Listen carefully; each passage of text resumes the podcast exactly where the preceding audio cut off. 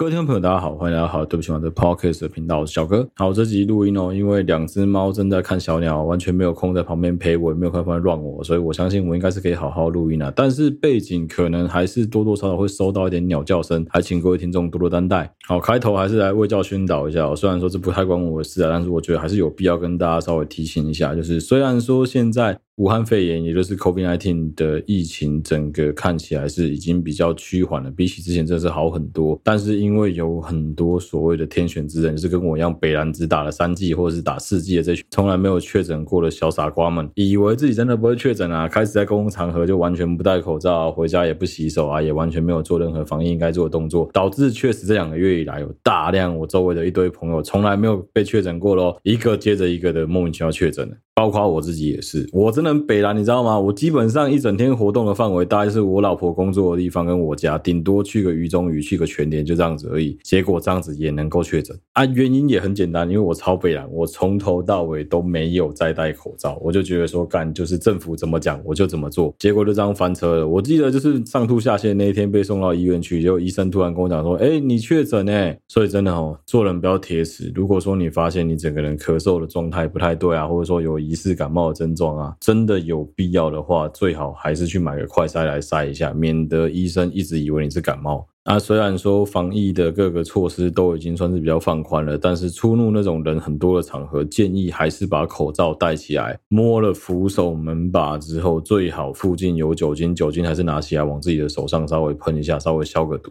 哦。不然的话，那个长新冠真的很痛苦。我就事后这样子动不动就一直咳嗽，真的是非常恶心的一件事情。好，因为今天这一集的节目内容，我相信还是会有一个不小心负能量满满，所以我一开始还是就乖乖先道歉好了。好，对不起嘛，因为我们这一集要继续接。续上一集跟上上集的内容来继续讨论最近非常引起大众所关注的 Me Too，也就是性骚扰的这个话题。好，一样哦。开头我自己最好就先乖乖预防性道歉。第一个是因为这一集的内容会有点哈口，会稍微有点让大家不舒服，我先跟大家道歉，对不起。第二个是我觉得身为一个臭直男，身为一个小时候绝对有做错事的臭直男，我昨天才跟我老婆讨论这件事，就是我绝对没办法帮自己的人格护航。我这个人就是很北烂，所以我知道我一定有不小心，甚至是可能。刻意为之的嘴巴，甚至不小心手去碰到人家的这种性骚扰，一样当下人家没有反应，有可能只是说当下不敢反应，吓到，或是说越想越不对劲，事后觉得说我这个行为非常的不应该。但总之，不管过了多久之后的现在，我都觉得当时我做出那样子的举动，或是讲出那样子的话，是很不恰当，也是很不好的。我跟你讲啊，只要是男生平常有在跟女生 hang out，在跟女生接触的，你一定或多或少不小心有讲话，让人家觉得不舒服。只是人家不见得会讲出来而已啊！为了避免浪费太多篇幅讲我自己的东西，我觉得就是先道歉好不好？就是如果说你真的曾经有不小心被我骚扰过，然后你觉得我这样的行为很恶，你可以来私讯我，你可以来呛我，你可以来跟我讲啊！如果你不敢跟我讲，去跟我老婆讲也可以。相信我，我老婆是一个非常好的垃圾桶，她绝对愿意请听你们之后再拿我的事情来骂我一顿，就绝对没问题好，因为今天这一集真的有可能又要花很多时间在删删减减，所以我就赶快来进入今天这一集的主题了。首先要跟大家来一起聊的一个观念，就是到底什么叫做性骚扰？来，我们根据哈政府机关的定义，卫生福利部保护服务司的定义，只要是一切不受欢迎与性或性别有关，会让人家感到不舒服、觉得被冒犯、被侮辱的言行举止，甚至是因此而影响到当事人的就业或就学，都可以构成性骚扰。所以说，并不是所有被冒犯的那种笑话、被冒犯的那种语言都算是性骚扰，那个顶多只能算是羞辱或骚扰而已。好，但是换言之，就是如果对方觉得你有在性别上、在性上面讲了某些话不得体、不恰当，让他感到不舒服的话，那就是直接构成性骚扰。不要在那边讲说什么，我看他还好。最近有一派的论点，我觉得也不能说错。这一派论点的说法是，他们觉得有很多人蛮大惊小怪的。他们认定上觉得说，诶，这一些受害者其实可以想办法在当时去求援，去站出来说不，或直接跟对方说，你不要这样子，请你停止。老实说，是如果大家都能够做到这样子的话，那我们今天不需要讨论这个议题。今天要讨论这个议题，就是让大家告诉所有的被害者们，你们是可以勇敢站出来，你们是可以把你们的心声讲出来，你们是可以直接告诉对方说，你这样子做让我超级不舒服，这就是性骚扰。我们要想办法去检讨的、去骂的、去批评的是所有的加害人们，而不是又回过头来就是回到原点开始检讨被害者，说阿里的请求就，阿里的行条，阿里的行完啦，那都不是重点。任何一个男生或女生都不应该因为他的行为举止、打扮、言行谈吐而被其他任何人来批评或性骚扰。我举个例子好了，今天他是一个穿着比较少在街外拍的这种内衣的模特儿好了，或者是说他是在拍旅拍的，就是穿着很清凉薄纱这些女孩子这些模特儿好了，他同意让你拍摄这些照片，不表示他同意让你能够摸他。你懂我意思吗？我现在故意讲的很极端，就是大家都会讲说什么啊，请他就而已，请他调，那是意图引诱人犯罪。没有，如果说他跟你当初讲的很清楚，我们是在工作，我们是在拍内衣行路，我们是在拍睡衣行路，他本来就要穿那样啊。有一些恶男摄影师就会讲说什么哦，他这样子穿就是在引诱我犯罪。你看他故意在我面前拉内衣，故意在我面前调整，那不就是在叫我要上他的意思吗？干，你到底在讲三小啊？那照你这个逻辑，如果说我们男生在厕所的时候，那个上完厕所把拉链拉起来，你不就是在引诱我去捶你？老二两拳吗？这他妈超奇怪的吧！如果今天是他走在路上，因为他的打扮，然后莫名其妙就被你讲一句“哎呦水哦，哎呦屌哦”，你不觉得你听起来超级冒犯，也超级没有礼貌的吗？我刚刚的那一个讲话方式也是性骚扰的一环，所以不要觉得说什么讲话轻浮，我只是开个玩笑而已，并没有什么。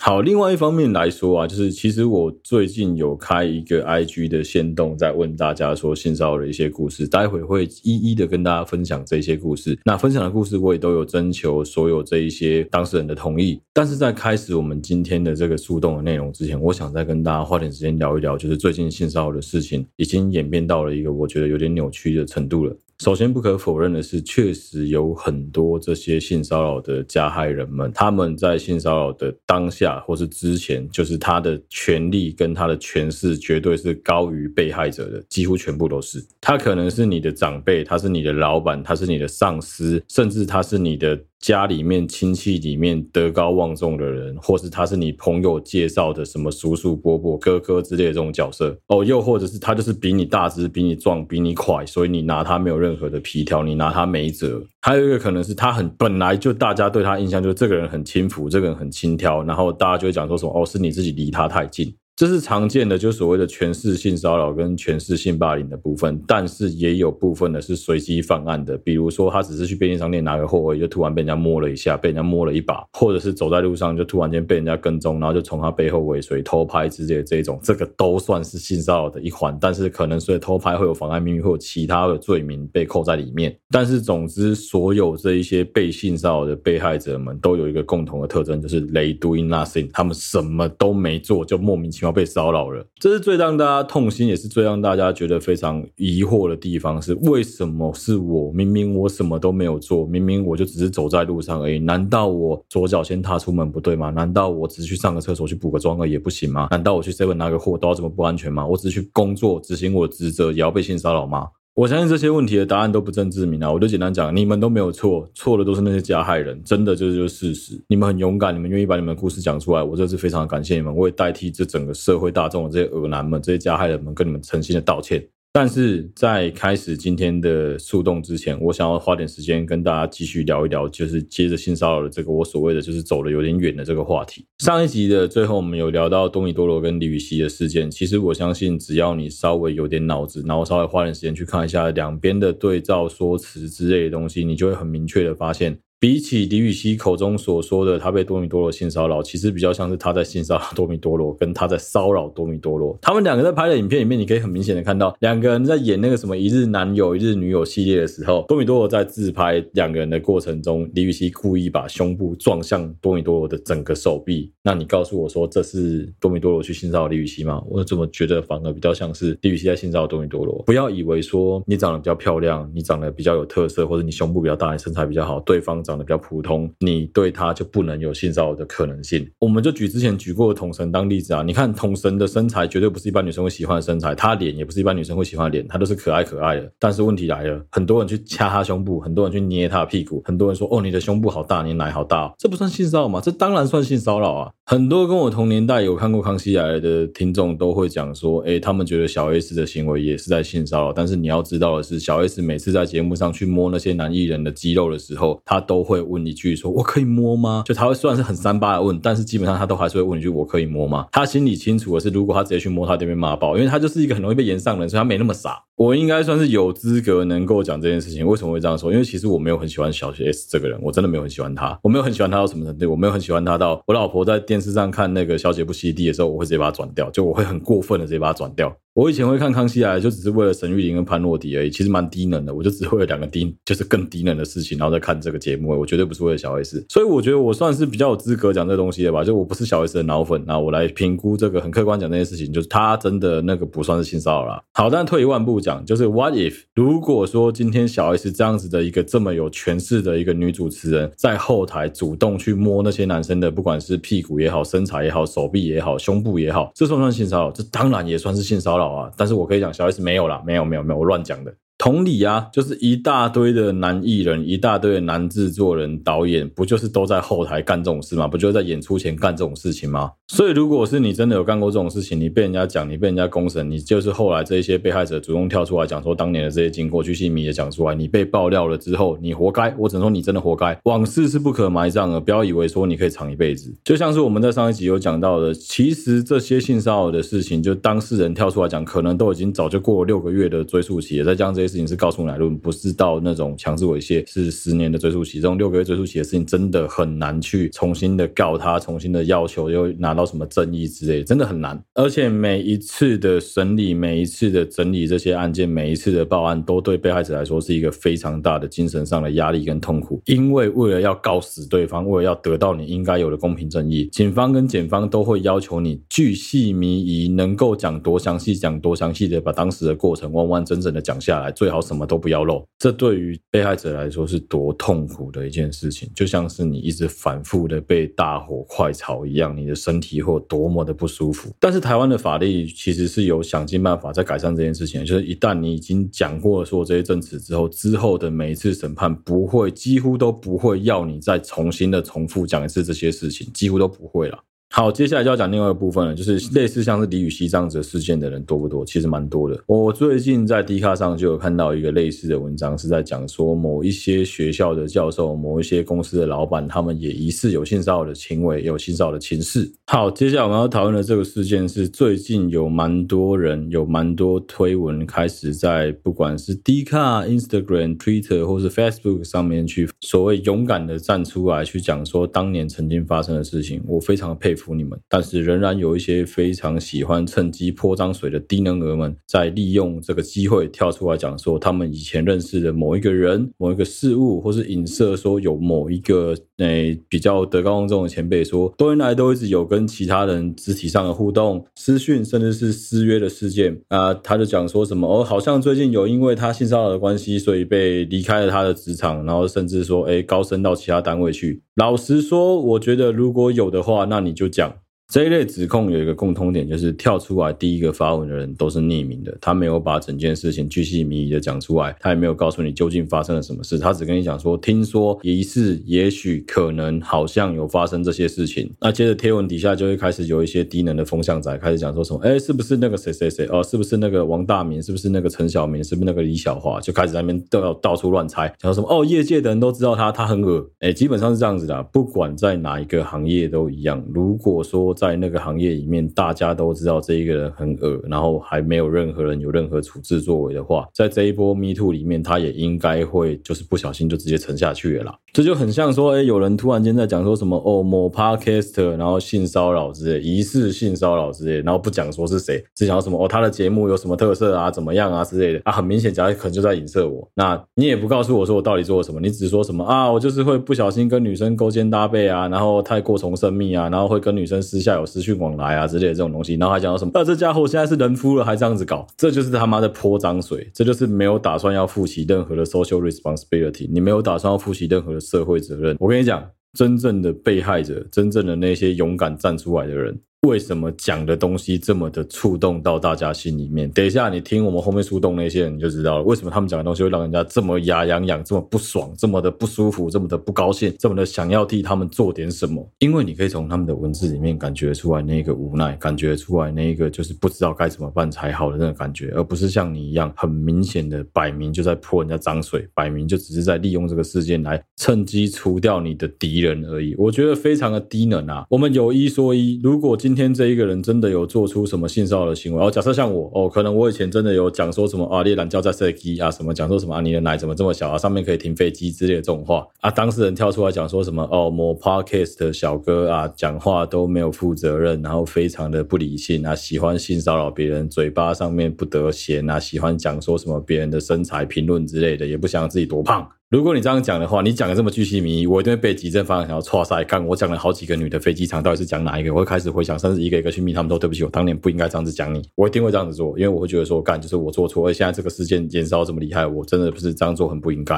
哎，但是没有，都没有人跳出来，没有任何的受害者跳出来讲到什么他被这个人性骚扰这些都没有，就只是底下一堆人在那边还说什么，哎，是不是那个某某某？哦，是不是那个某某某？哦，我跟你讲，他很有名，他就是因为这样子怎么怎么，没有任何人去查证，也没有任何人去说什么，哎，其实没有这回事。最恶心的是。当有人跳出来去担保这一个人，当有人跳出来去护航这一个人的时候，他们就讲说什么啊护航呐啊担心呐啊全是诈欺，全是霸凌呐啊这一些人就是什么他养的狗啦，他养的奴才啦之类的，哎是怎样？人家都不能够有别人的立场，是不是？我讲一个夸张一点的，今天如果是我被爆出来说有什么性骚扰的事情，连我老婆都不会跳出来保我，我老婆会说，对你以前可能就是这么恶，所以你活该。不会有几个我的朋友愿意跳出来用人格担保说小哥不是这样子的，没有，大家都会说嗯，小哥好像是这样子的人，他应该道歉。你懂我意思吗？今天有人愿意跳出来帮他担保，有人愿意跳出来说什么哦，我认识的王小明，我认识的王大明不是这样子的人哦，我认识的华哥，我认识的森哥不是这样子的人，那有可能另外一个情况就是什么，他被打脸打爆嘛。如果今天真的有人跳出来讲说什么很巨细靡遗的讲说，当年森哥趁着我们不注意的时候往我背后捏了一把，往我的屁股抓了一下，还告诉我说怎么样，你就是很欠抓好吧？那这样子。这么巨细靡遗的讲了，别人就会想说啊，干错赛，森哥好像真的是这样子的人呢。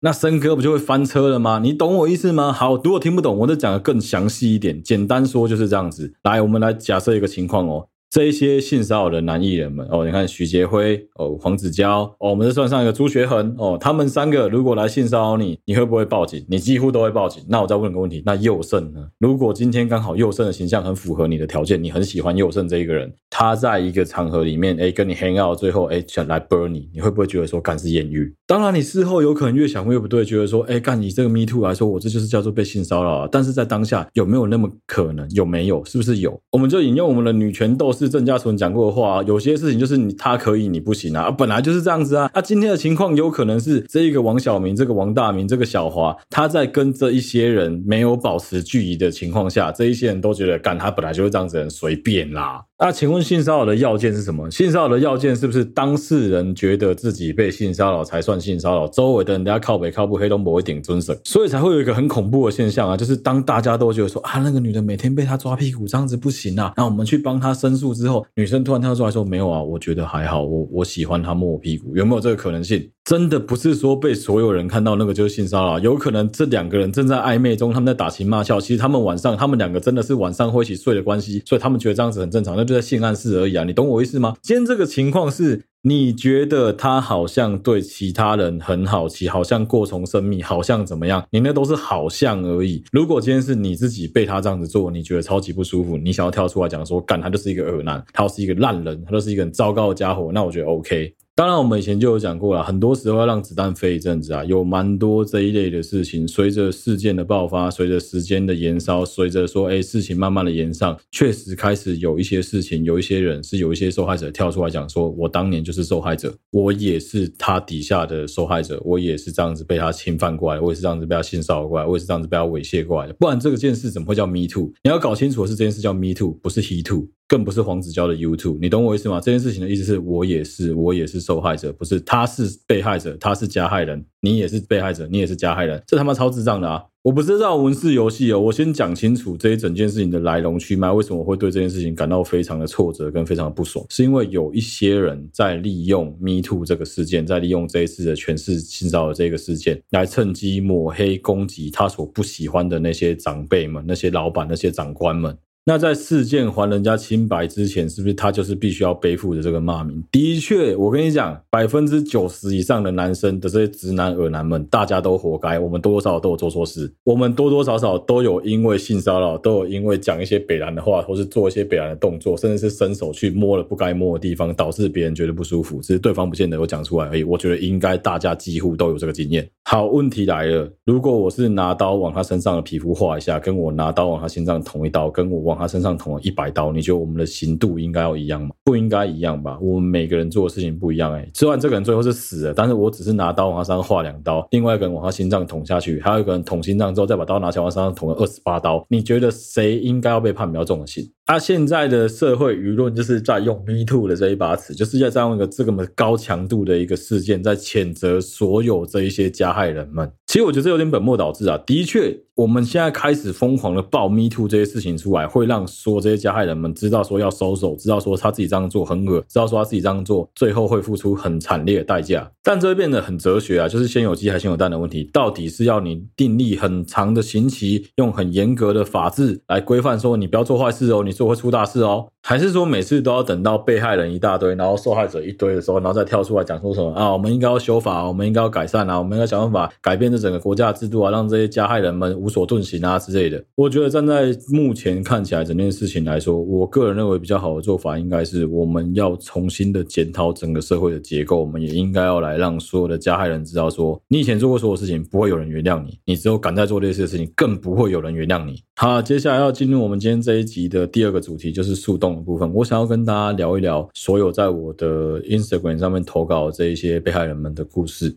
第一个投稿者，他讲的是在学校发生的事情，是他们班上的男班导。表面上会假装一副自己很厌女、很讨厌女生的样子，私底下却会私下找女同学跟女老师到自己家里面去喝酒，不管是在外面吃饭也一定要喝酒。如果说你拒绝的话，他会更小灯熊皮，而且最恶的是他会储存女同学或女老师的照片，然后来给这个被害者看，让他完全搞不懂到底是啥小。嗯，老实说，在学校这种老师所发生的性骚扰行为真的是层出不穷啊！很多的教授啊、老师啊，男女都一样，都有发生过类似的事情。我印象中，我们那个时候在当替代役的时候，如果你是教育役的役男的话，被送去澄清湖，会在那边洗脑你大概两到三个礼拜专训的时间，每堂课都在告诉你，请你跟学生保持距离，请你不要随便跟学生谈恋爱，并不是每一个受害人都跟《致亲爱的孤独者》第一篇里面那个小女生一样，是真的对你存有幻想的，绝大多数都是你他妈对人家存有幻想，真的不要这么恶。哦，另外就是那个存照片的问题。我跟你讲，存照片什么心态？存照片那，就是一个基本上在炫耀战利品的心态。他觉得说他可能曾经有跟这些人肢体接触过，他就要告诉你说：“我跟你讲，这些都是我的猎物，这些都是我的狩猎对象。”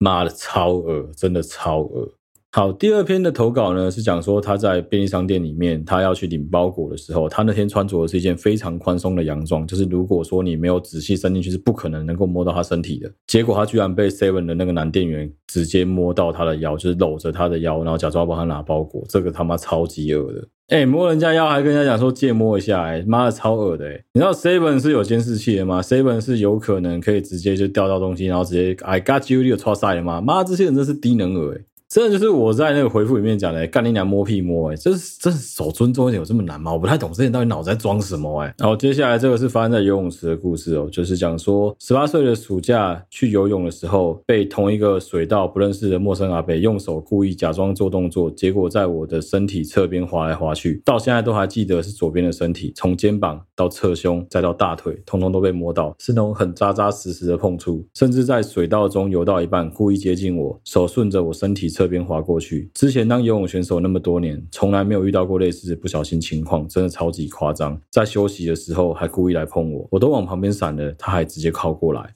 我们男生的这种北烂行为啊，就是不要讲男生啊，我们这些加害人的这种北烂行为啊，你不要以为说啊，不就摸一下而已，怎么会怎么样？我跟你讲，那个女的回家可能他妈洗澡洗二十次、三十次，洗到脱皮。那个女生可能回家之后要疯狂的喷香水，就为了盖掉说她觉得身上一直有你的味道。不要觉得说这件事情没有什么。所以为什么大家会讲我们真的不能就这样子算了？我跟你讲，这些被害人们能够讲的这么巨细靡遗，就表示这件事情就是他一辈子的阴影，他就是真的很难忘记。你不要想到什么啊，过了那么久，你怎么可能还记得？我天天捶你老二，我连捶一个礼拜，我看你会不会记得说小哥的王八蛋每天用拳头捶我老二。我接下来分享这个就偏向职场的啊，分享性骚扰的经验。国中二年级同学介绍去美发店打工洗头，男设计师要教我洗头，他紧贴在我的身后，两手抓着我的手学洗头，头靠在我的右肩上，在我耳边边说话边靠近，身体还在后面一直动来动去。我去了三天，我就吓到逃走。后来我跟我同学说，他反而觉得没什么事情，他开玩笑的跟我说，会不会是设计师喜欢我？但我真的觉得很不舒服，他给我的感觉好像是我在小题大做，害我一直觉得是不是我想太多。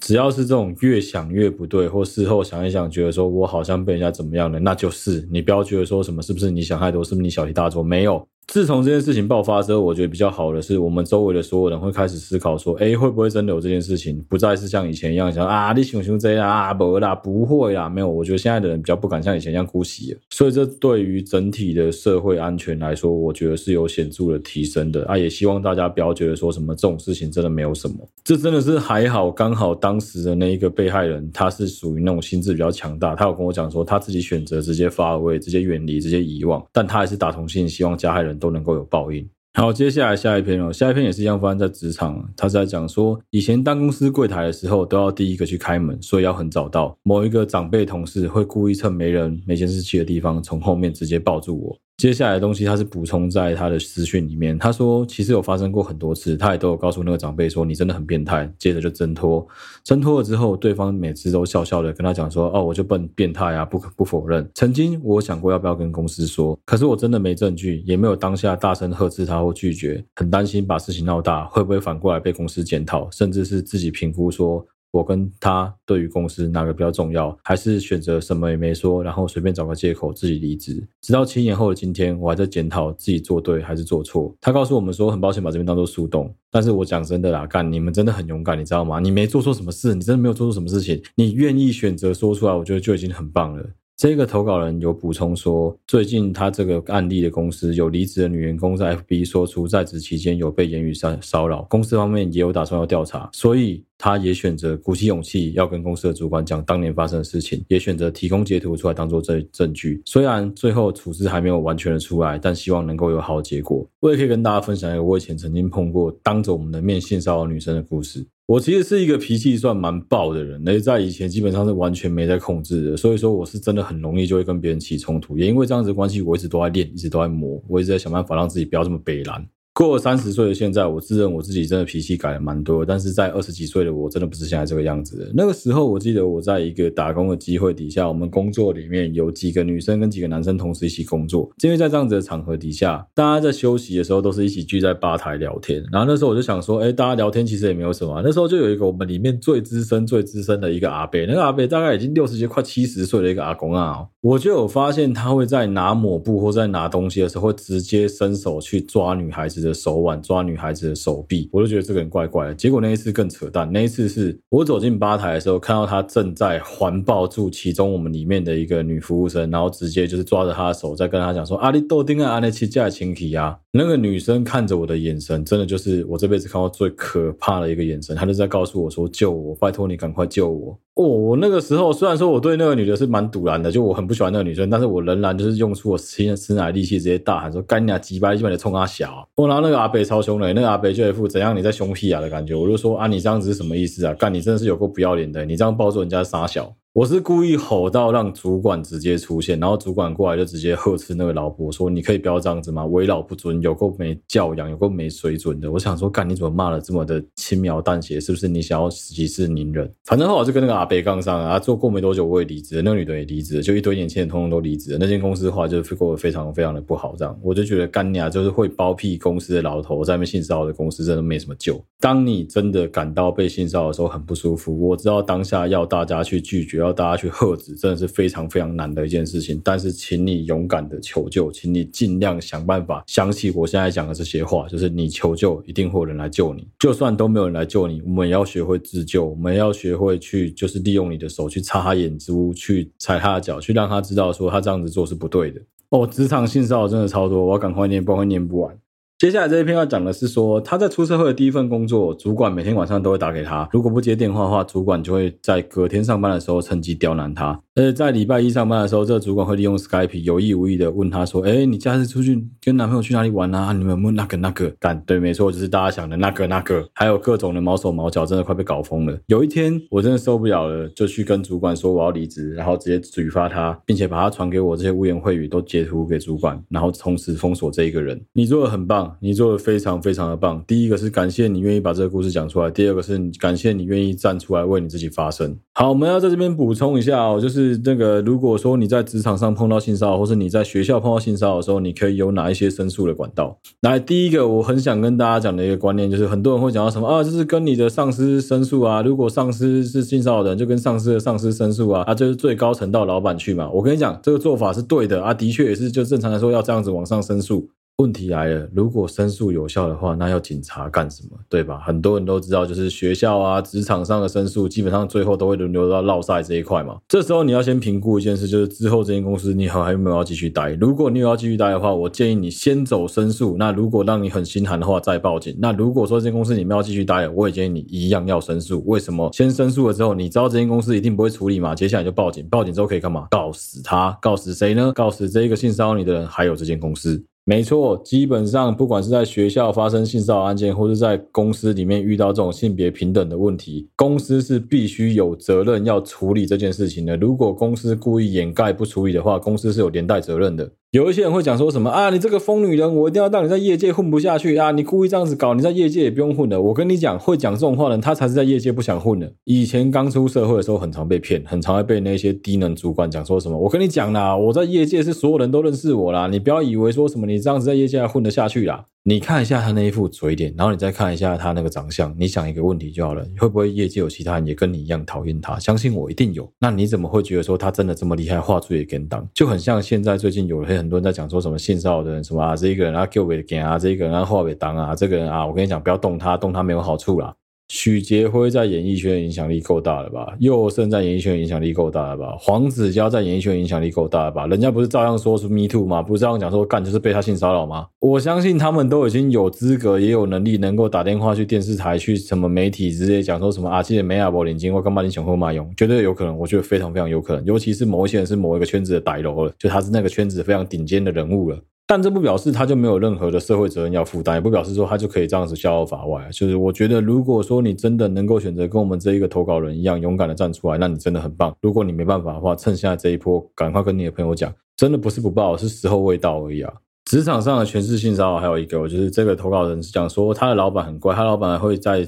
工作上突然跟他讲啊，我都年纪这么大了，不会对你怎样啊，顶多就是抱着你睡觉而已啦。之后他还要补充，他说这个老板非常恶，这个老板在他们两个一起去中国出差的时候，告诉他说，你如果陪我睡的话，让你当个副总也没有问题哦。为什么会有很多人觉得说潜规则有机会就是这样子来的？因为他就是觉得说我有我的权，我有我的钱，我利用我的这些东西可以来跟你交换利益、交换条件。我只能说不是每个人都吃这一套，说不定真的刚好就是是你运气这么好。遇到有人吃你这一套，但在绝大多数的情况下，你的这种酬庸都很有可能会变成性骚扰，所以真的不要拿这件事情来随便开玩笑，也不要到时候跟人家讲啊，我公生球呀，我随便讲一讲，我怎么知道他会认真？这是一个全民都有手机的年代，基本上他如果要偷偷的给你录影录音，你也会留下非常多难堪的证据，所以真的不要拿自己的性命、拿自己的职位来开这种低能的玩笑，非常恶心。好，除了职场之外，接下来这种都是比较偏向于随机犯案系列，我也觉得干这个他妈都超可怕，而且这一种类型都已经不是性骚扰，这种类型都已经快要构成强制猥亵了。好，再次跟大家科普一下哦，性骚扰的追诉期是六个月，但是如果是强制猥亵的话，第一个它是非告诉乃论，也就是公诉罪。如果说你去告发的话，检察官是必须要主动提起调查的。诶，为什么呢？因为它是十年重罪，简单来说就十年以下的罪行，这算是非常非常重的罪哦。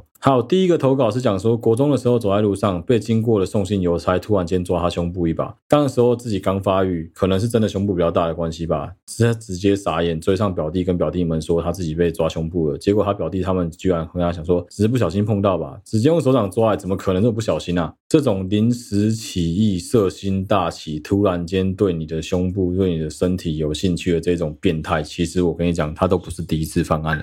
好，因为那种强制猥亵类的投稿干真的有点多啊，我觉得如果说硬要一篇一篇又念出来的话，我相信大家会跟我一样就觉得有点不舒服，所以我决定快速的把它一口气念过去。有那种被偷摸大腿的啦，莫名其妙突然被偷拍的啦，从背后搂住你之后开始狂搂你胸部的啦，被房思琪乐园里面的其中一个不肖名师就是突然突然间强吻摸胸的啦，趁机搂人家腰捏人家屁股的啦，甚至还有干去国术馆他妈的被那个阿姨直接捏奶头的，干我他妈的真的是看完之后都有一种我到底看了什么的感觉，你知道吗？真的会有一种干我不敢生女儿了的感觉，就台湾到底怎么了？社会安全。全网破破这么大，他们都没有人要补的感觉。你知道我有听过一个听众分享的一个讲法是，这个世界上所有的女生这辈子至少都经历过可能三十次甚至三百次以上的性骚扰。性骚扰不会分身材，不会分年龄，不会分说什么高矮胖瘦，基本上就是只要你是一个女生，你就很容易会被我们这些恶男们做这种权势上的性骚扰。哦，我有听过一个流派，而且这件事情发生在我老婆身上，还有听众分享给我们一样的内容，就是在讲说他们要推荐研究所的时候需要给推荐函嘛，所以那个大学的教授就是利用给推荐函的这个机机会，然后直接。跟你要求说要某些东西，你看像我们听众其中是讲说什么？哎，你做的不是很好啊，我帮你租一间套房啊，你在我身边，我来教你怎么做。干三小啊，三小小三，干你娘！你以为你在养小三是不是？还搞一个套房出来给人家住呢？你金屋藏娇啊？你脑子有问题是不是啊？其实我觉得老师真的是最危险的工作啊，因为老师吼，基本上你自己如果不懂得说跟学生之间分寸的拿捏的话，很容易会被人家觉得说你在骚扰人家啊。有些情况是可能人家愿意，有些情况是人家不愿意。我真的觉得就是自己要小心啊。我也没有讲说什么哦，一定每个老师都有在告性骚扰这种事情。我相信还是有好人，还是有很乖的，还是有知道说自己的手应该要插在口袋里面，不应该就是不小心跟人家太亲密的，一定有啦。然后最后一个我们的投稿就献给我老婆了，我老婆的本人亲自的一个经验。这件事情我有听她讲过，然后那时候她讲的时候是边讲边气边抖，但是后来因为她实在是吼经历过太多类似这种事情，她再一次讲的时候，她就变得轻描淡写，她讲那就以前的事情而已啊，还好吧。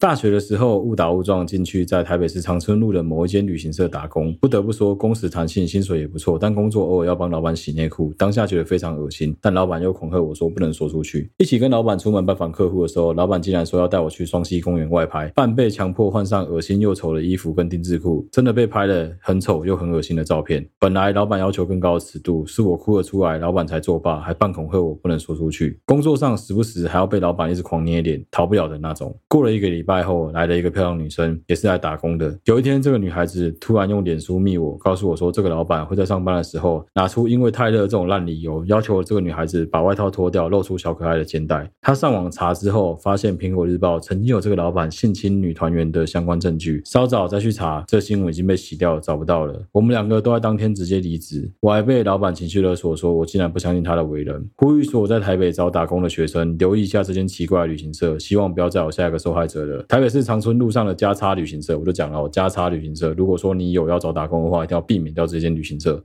好，其实今天念了蛮多听众的投稿，念完之后，我自己看的是还是觉得很心疼，也觉得很心痛。那另外一方面是很替你们感到开心，也很替你们觉得说真的很感谢你们这些人愿意站出来，愿意把你们的故事分享给大家。我现在讲讲我对这整件事情的感想好了，就是我觉得非常的让我讶异的，但也不讶异的是，其实就是我们大家都知道，在这个社会当中有非常非常多这种不公不义的事情，也有很多人其实正在饱受性骚扰的困扰。对于这些加害人来说，他就只是花了一秒爽，他只是花了五秒爽，他只是花了一分钟爽而已。但是对于这些女生来说，那个痛苦要承担的时间可能是一个月、一年、五年、十年，甚至是一辈子。其实有一些听众给我的投稿的东西，我觉得非常的值得跟大家分享，但是因为实在太露骨了，我最后决定还是把它剪掉。你知道那个小时候被侵犯，然后长达二十年都没办法走出来，不敢靠近男生，每天洗澡都是抱着自己痛哭的那种感觉吗？我们永远不会懂啊，因为我们就是这群恶心的加害人，我们永远不可能会懂他的那种感受。我跟你讲，我最多就是被那个阿姨摸耳朵、摸耳垂，然后拿着我的手掌在那说：“哎呦，你的手掌好厚。”我最近觉得超恶心的。我只是经历这样子这么小、这么 tiny、这么细微的这种烂性骚扰而已，我就已经觉得干超级恶心，浑身不舒服了。更何况这些女孩子被熊抱、被揉胸部、被摸屁股、被做这些这么恶心的行为。所以老实说，我不觉得说这些加害人跳出来道歉，然后就能够解决这件事情啊。当然，就是你没办法真的要他们实质的负什么责任，但是真的就是你该道歉，你就是要道歉啊。本来你就应该要道歉啊。啊，一样，我要再重申一下，就是有一些加害人跳出来道歉的时候，要开始在那边扯东扯西，说什么啊，都是 A 片害我的哦！我小时候就是看了这些东西之后，导致我长大行为偏差变得很变态。你 A 片看的有中指通多吗？你 A 片看的有我多吗？奇怪，莫名其妙哎！啊干你娘！我看这么多 A 片，玩这么多色情游戏，妈的，每天经手 A 片至少超过一千部，我也没有因为这样就行为偏差。真的不要把你自己个人的行为怪罪在什么社会集体的那种事情上面，我觉得这是妈超智障的。啊，奇怪，帮的不跟他第五年，你得几百杀小啊！好，另外就是我要再强调一次，有一些人在利用这一次的 Me Too 事件，他趁机想要导致其他某一些人的社会性死亡。就你在利用这一件事情，你在讲一些很虚无缥缈的证据，然后拿不出实质上的东西来。我觉得是这样子啊，我就直接这样子讲啊。你今天是一个受害者，你绝对可以有资格在网络上匿名把这些东西讲出来，因为你真的不应该被人家知道说你是谁，也不需要啊。你只要讲的东西稍微的有一点意思，有点巨细迷，甚至说让别人一听就知道说干错赛，他讲的真的就是那个，那我觉得这样就够了。但是有一种匿名的账号，他们的做法非常的恶心，是其实他根本不是当事人，他只是疑似是应该好像也许有听闻说当事人有做了一些很逾矩的行为，他觉得哦，我看不下去，所以我出来跟大家讲，有没有被害者愿意站出来？如果有那就算了，但是很多情况根本就没有，你只是想办法想要看到人家大型社会性死亡而已。那你这种人就很恶心啊！干，我要花费我的力气来公审你这种人，然后还要花费一堆司法力气来调查，说其实对方可能根本没有这样子做。更甚者是别人，可能他的家人、他的亲朋好友跳出来讲，哎，他真的没有这样子啊！你们真的误会了。然后你还要讲说，呃，护航，呃，这些人呢搞不清楚状况，真正搞不清楚状况，而是你们这一些随便的躲在网络、戴着匿名的面具，然后在那边伪善讲一些好像你很在保护被害人，其实你根本就只是想要看加害人社会性死亡这些乐色吧。你们完完全全的是在浪费社会的资源，浪费司法的资源在无谓的事情上面，甚至更麻烦的是，你会导致真正被性骚扰的这一些被害人从此不敢站出来。如果你是真的打从心里打算要帮助这些被害人，打算要帮他们把事情讲清楚，打算帮他们沉冤得雪的话，我建议你实名，我建议你直接告诉别人你是谁，因为这样子你才更有力量，能够去集成那些恶心的加害者。你想帮助那些